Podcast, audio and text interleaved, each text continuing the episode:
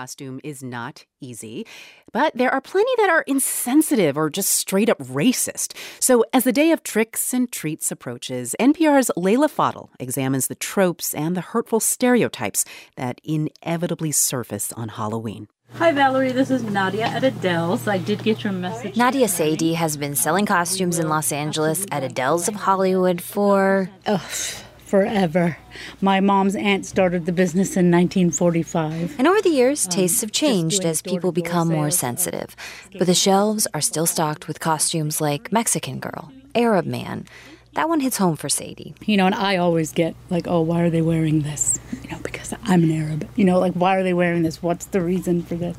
She's ethnically Lebanese. So I kind of have to let it go. You know, it's fine. They're just having fun, kind of thing. But yeah, sometimes it gets to me. She obviously struggles with whether the store should stock these costumes at all. But customers ask for them, she says, and she only sells to people who she thinks mean well. The thing is, a lot of people cause offense unknowingly, says Mia Moody Ramirez. They wonder what's the big deal? Why are people getting upset over this? She's the chair of Baylor University's Department of Journalism, Public Relations, and New Media. She says people might think a costume is funny or beautiful. The big deal, though, is it's a dominant culture taking elements of a minority culture with disregard. So it's the idea of people wearing something without really knowing the history of whatever it is that they're wearing or also if it's something that's from an oppressed group and people are benefiting financially from using that product or wearing that attire, uh, but they're not actually showing respect for that culture. Look up Mexican, you get stereotypical sombreros, ponchos, and handlebar mustaches. Native Americans, tomahawks, braids, buckskin. Um, when it comes to Halloween in the Native community, it's like a big eye roll, you know? um, it's hard for us to celebrate it. That's Henu Josephine Tarrant. She's a New York based artist of the Ho Chunk, Hopi, and Rappahannock tribes. When you really look at it and you really study these tropes and these stereotypes and what they mean and how they affect us as Native people, you know, they're all rooted in a historically violent past, um, almost always. To people who say they're just having a bit of fun, there's a lot of other ways to honor us. Repeatedly in this country we've not been honored you know? She says she understands how non-native americans find her culture beautiful. But you need to find another way to support us you know? We have products we have jewelry we have podcasts we have theater. Leila fadel npr news los angeles halloween time halloween time it's that time of year again or actually, this episode will probably drop after Halloween. But it was that time of year. So that clip I played on the onset of the episode was from NPR's Code Switch, a really fantastic podcast as well that I highly recommend. Um, it highlights one of the challenges that people of color and indigenous people have to face this time of year. Every year, dumbass people do dumbass things. Cultural appropriation isn't the only thing that I'm going to be talking about. Um, as a modern cultural anthropology rooted archaeologist, there are so many other facets of this high holy season, if you allow me to discuss. Indeed, there is. However, bear with me a few more minutes as I continue to bludgeon a very dead, very gooey, deceased horse here. Because honestly, the people that do this that culturally appropriate every Halloween, the offenders of this reoccurring Halloween faux pas obviously don't get it. They don't recognize what they are doing, they don't see it as wrong, or they are so compelled by being the bad boy or bad girl or political correctness kind of person that does what they want no matter what, that they will continue to paint themselves black or put feathers in their hair, regardless of how many people around them say, What the are you doing? It'll happen every year. I think if we stop giving them attention, that might slow it down, but then it obviously won't embarrass them. And I'm all for embarrassing people that do embarrassing things like that, uh, do racist things in particular. Let's let's get their faces out there. Let's let let folks know who they are.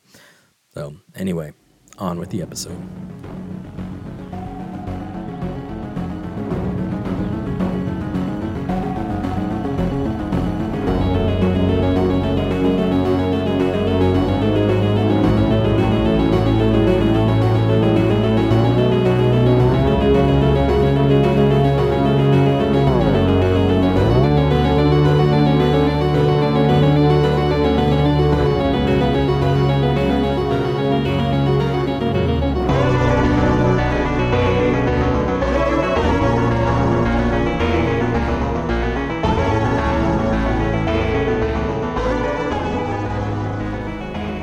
Welcome, welcome, welcome to the Materialist Podcast. This is Nigel Rudolph, Public Archaeology Coordinator with the Florida Public Archaeology Network, Central Region.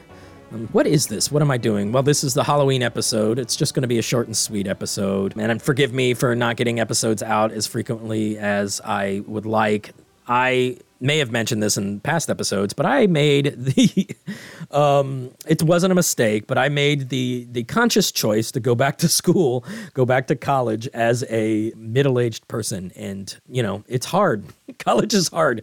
And now I know why I didn't do it for 20 years. So, why did I do it? Why did I go back to school? Well, I'm focusing on historic preservation, cemetery preservation, and I'm very excited about it, but it's kicking my butt. So, um, and I still, of course, have the family and my full time job as an archaeologist with the Florida Public Archaeology Network. So, not a lot of time on the old Nigel's hands, but that's okay. If you are just joining us for the first time, the Materialist Podcast is a place where I and sometimes guests, hopefully guests, get to talk about the importance of material culture, all the stuff we surround ourselves with day to day, and how those objects have agency. That is, of course, the overall question the podcast tries to dig into for each episode Do objects have agency? In this time of year, those objects are so spooky.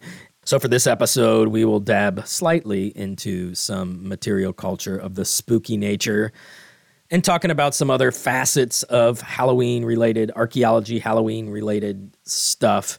But this is the first Halloween episode that I put out that I'm not broadcasting from a cemetery. I think I well, I think I've only done one in the past, but um, I'm not broadcasting from a cemetery. Why do you ask? Because I'm just not. I will be out. I will be out at a cemetery uh, this afternoon. I'm sure.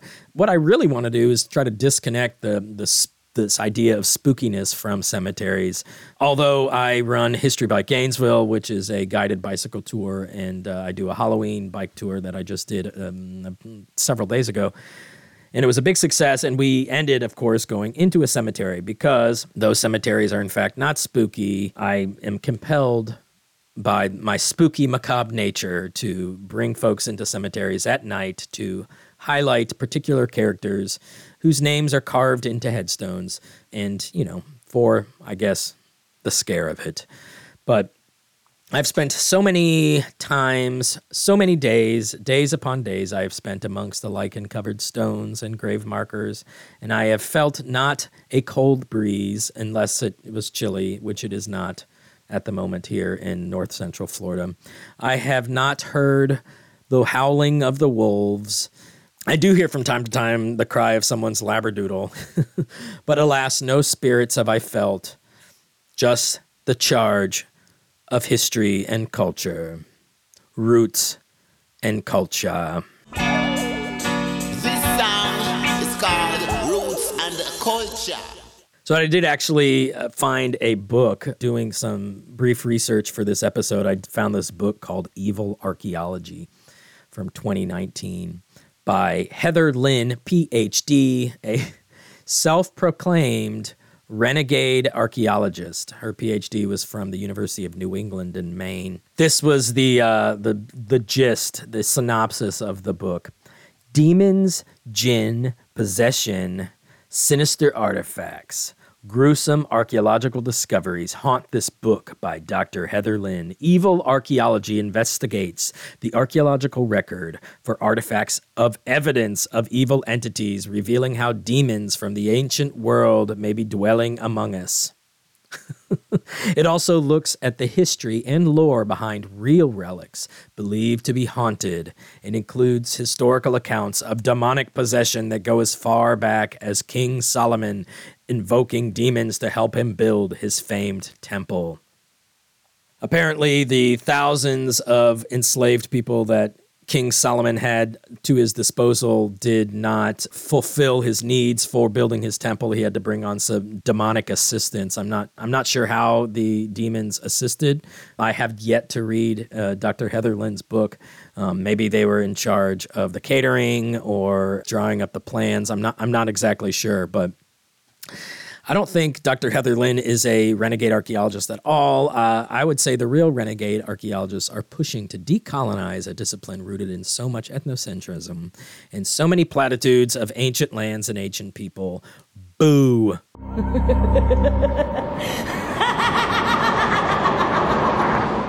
There is, however, plenty of fascinating material culture out there that hints at the macabre and the occult. Certainly, these a lot of these stories and and whatever Dr. Heather Lynn speaks about in evil archaeology probably has some some basis in fact is grounded in something. That's how that's the hook that people use.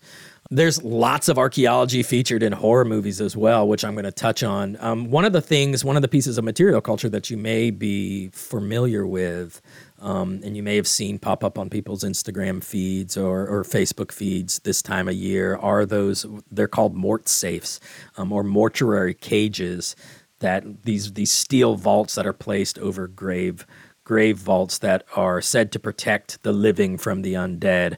Uh, they were mostly done in the 19th century, you know, to stop possible vampires from returning from the grave to seek seek the sweet life essence of their loved ones.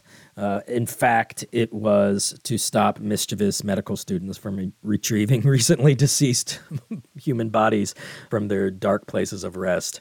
Um, and believe it or not, these mort safes are often found in Great Britain and Western Europe, interestingly, in cemeteries near medical schools. So, um, hmm, perhaps there's a correlation, but it is spooky nonetheless.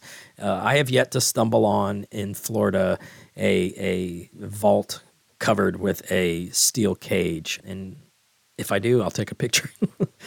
so back to movies. My favorite movie of all time, hands down, favorite horror movie, favorite of all genre is The Exorcist. The Exorcist starts with an actual real archaeological excavation in Mosul, Iraq. The director William Friedkin, who made The Exorcist in 1973, convinced the director of a dig, an actual real dig uh, in Mosul, to allow them to shoot several scenes while excavations were ongoing. So if you've seen that intro scene to The Exorcist, that is very real. That is a real archaeological excavation that is happening, and uh, it's super super cool um, to kind of get an idea of one what uh, Middle East archaeology would look like in the 1970s. It's kind of shocking. But Father Merrin, who is the Catholic priest featured throughout the movie, he's heading up this fictionalized excavation of a temple uh, that is being excavated in Iraq, and he discovers a small effigy of the deity Pazuzu, um, who's who is actually the one that the deity that actually possesses Regan, uh, the star, the, the little girl star of the show, star of the movie.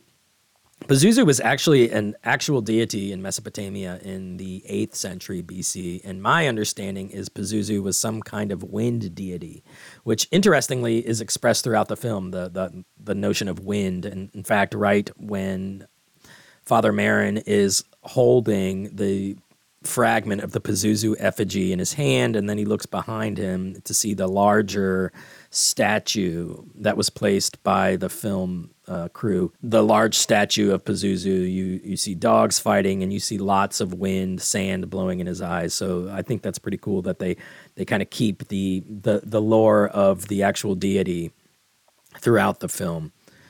And then, of course, one of the most famous, uh, not necessarily referencing archaeology specifically, but material culture that is seen in films is those films that are surrounding Ed and Lorraine Warren, the famous ghost hunter demonologists who were made famous from the many films within the Conjuring universe. They were said to have a special locked room in their home, blessed by priests, right? Because, you know, Catholic priests kind of seem to be seem to be the go-to solution for all demonic possession throughout the uh, throughout cinema. The, this special blessed room that held all kinds of evil objects, material culture. The actual Ed and Lorraine Warren would gladly unlock the door to their actual chamber of horrors for the entry fee into their museum. they were, of course, charlatans that took advantage of folks who had real issues or mental illness. And I'm not I'm not saying that there's not a place in the world for the Ed and Lorraine Warrens out there who who want to turn a buck from uh, you know, fantasy, whatever, whatever they want to do, man. But they were fakers, and their estate, because they are both deceased now. Uh, Ed passed several years ago, and I think Lorraine passed fairly recently. But their museum is still open, um, so you can, in fact, pay the entry fee and go into their ch- chamber of horrors. And their estate is making fat stacks off of these films. And I actually like the Conjuring films. I like the first few. Uh, the, the first one and the second one were excellent. And I like the Annabelle Creation or Annabelle Origins or whatever it was. Those are those are good movies. Yeah, charlatans to be sure. Actually, I just looked it up. Uh, the Atlas Obscura website has a, an article written in 2016, updated in 2018, about the Warrens Occult Museum, and it's actually in Monroe, Connecticut, and it's closed. It's closed. It was closed initially in 2018, currently closed while looking for a new location due to zoning issues. And Lorraine Warren died April 18th, 2019, and the museum has permanently closed. So, sorry, folks, you can no longer go tour the spooky collection of, of material culture in the Warrens Museum. I will post a link to the uh, Atlas Obscura article in the show notes, so check that out. But I could go on and on about the uh, archaeology trope that has been used in so many horror films. One of the worst that, for some reason, is like prized uh, as a, a realistic portrayal of archaeology and just like a good horror movie is As Above, So Below from 2014. I have no idea why this is such a popular film. It is absolutely terrible, uh, but it certainly communicates the same old cinematic archaeological stereotype that archaeologists are all about objects and will do anything to get it. Oh my God! One of there's a movie I watched recently um, while we're talking about films, The Mole People from 1956, that basically centers around, for some reason, an archaeological excavation. Um, here's a clip.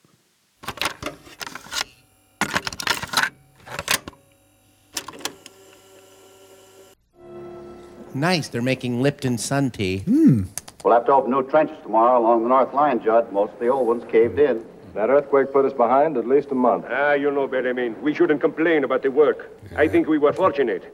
The epicenter of the earthquake was only 25 miles from here. You think the goddess of Ishtar is punishing us for removing the tablets, Lafarge? The inscription said, He who removes it with malice. But we aren't malicious, are we? We want to rescue the Shadow dynasty from oblivion. That's what archaeologists are for, no? Archaeologists are underpaid publicity agents for deceased royalty. Sam Spade, archaeologist. In case you didn't catch it, he says, quote, archaeologists are the unpaid publicity agents for deceased royalty. Um, I'm not going to argue about that. I'm not going to argue about that. So there's other another movie called Demonia, Demonia, Demonia from that was made in 1990 by uh, Lucio Fulci, who is the oh so famous terrible Italian horror movie master. And he made this movie that again revolves around archaeology. Here's a clip.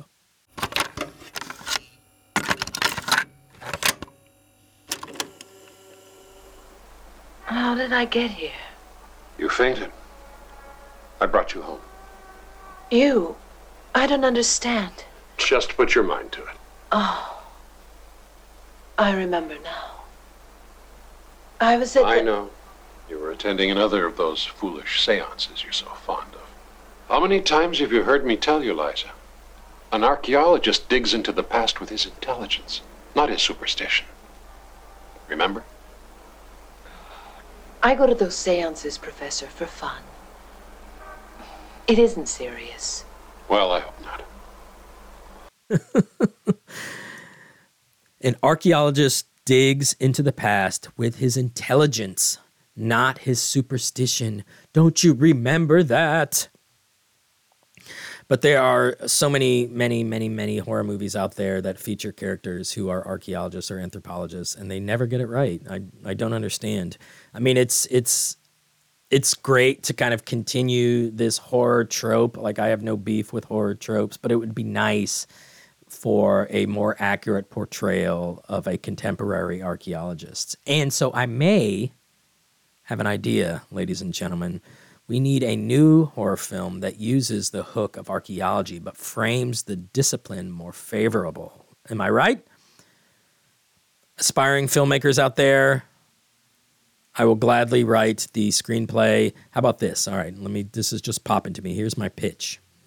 A horror movie about an anti-racist archaeology defending the rights of indigenous people against evil corporate uh, evildoers that want to harness resources held in the earth on their sacred lands, and they they use the power of Satan themselves to destroy the pagan gods of the native people to be able to extract the precious oil or coal or minerals or anything from the, the ground, which will inevitably destroy the livelihood and the area that these indigenous people live.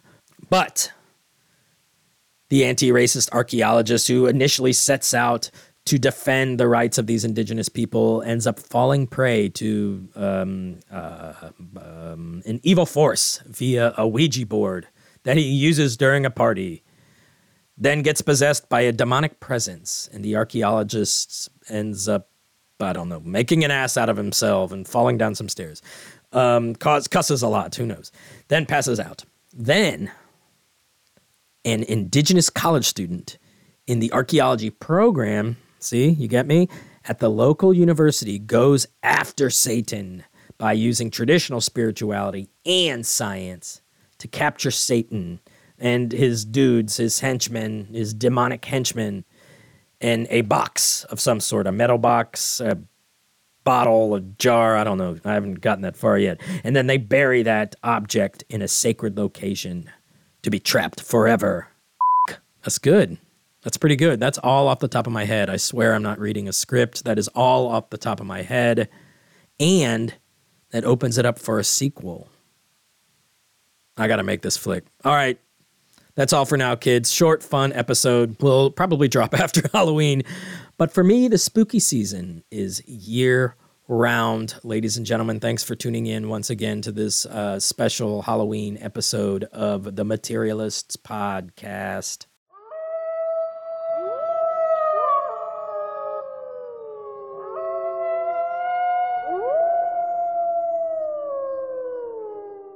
You can find us on iTunes, Google Play, Podbean, and Spotify, as well as Instagram and Facebook. We're all over the social media. And, you know, like I said, I'm not as active as I once was. Um, but please, if you if you find the the Facebook page or the Instagram site, please uh, share um, and like us. That would that goes a long way. Um, we love social media interaction, so you can feel free to give me a shout out, um, and we'll give you a shout out. Uh, you can reach me by email at the materialist podcast at gmail.com. That's the materialists podcast at gmail.com. Thank you to USF and the USF Department of Anthropology, of course, and thank you to all the FPAN regions out there. Uh, for more info on FPAN, go to fpan.us. Typically, intro music is Silver in the Age of Opulence, used by permission by Have Gun Will Travel. If you would like to find out more info about Have Gun Will Travel, their Facebook page is HGWT Music, and on their website it's hgwtmusic.com. I think that's it. I'll post some information about these crazy horror movies that I watched uh, relating to archaeology in the show notes so you can watch them. They're both free on, on YouTube, which is great. If you'd like me to cover anything special, just let me know. Uh, again, the email to reach out to me is materialistpodcast at gmail.com. Read the show notes. That's it. I'll catch you all on the flippity flip.